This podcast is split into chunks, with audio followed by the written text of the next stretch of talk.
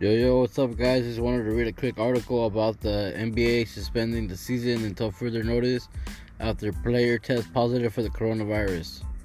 This is on ESPN, posted at 9:38 p.m. Eastern Time. One minute read. The NBA has suspended its season until further notice after a Utah Jazz player tested positive Wednesday for the coronavirus. The NBA is suspending gameplay following the conclusion of tonight's schedule of games until further notice. The league said in a statement issued shortly after 9:30 p.m. Eastern Time, the NBA will use this hiatus to determine the next steps for moving forward in regard to the coronavirus pandemic.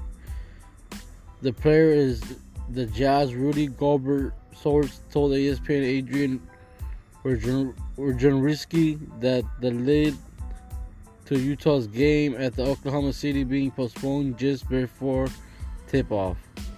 Players were on the floor for warm-ups when they were told return to their locker rooms. About 30 minutes later, fans were told the game was postponed due to unforeseen circumstances.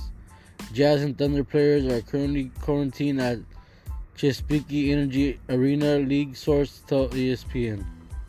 So that's pretty crazy, man. So this coronavirus is getting serious. I guess it's been serious. You know, I've been hearing a lot about it. A lot, a lot of people are getting sick. I haven't really heard too many deaths, but there's been deaths, so, so it kind of sucks. Just wanted to do a quick announcement, read that little article for you guys.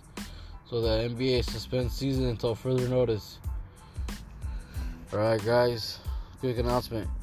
Peace.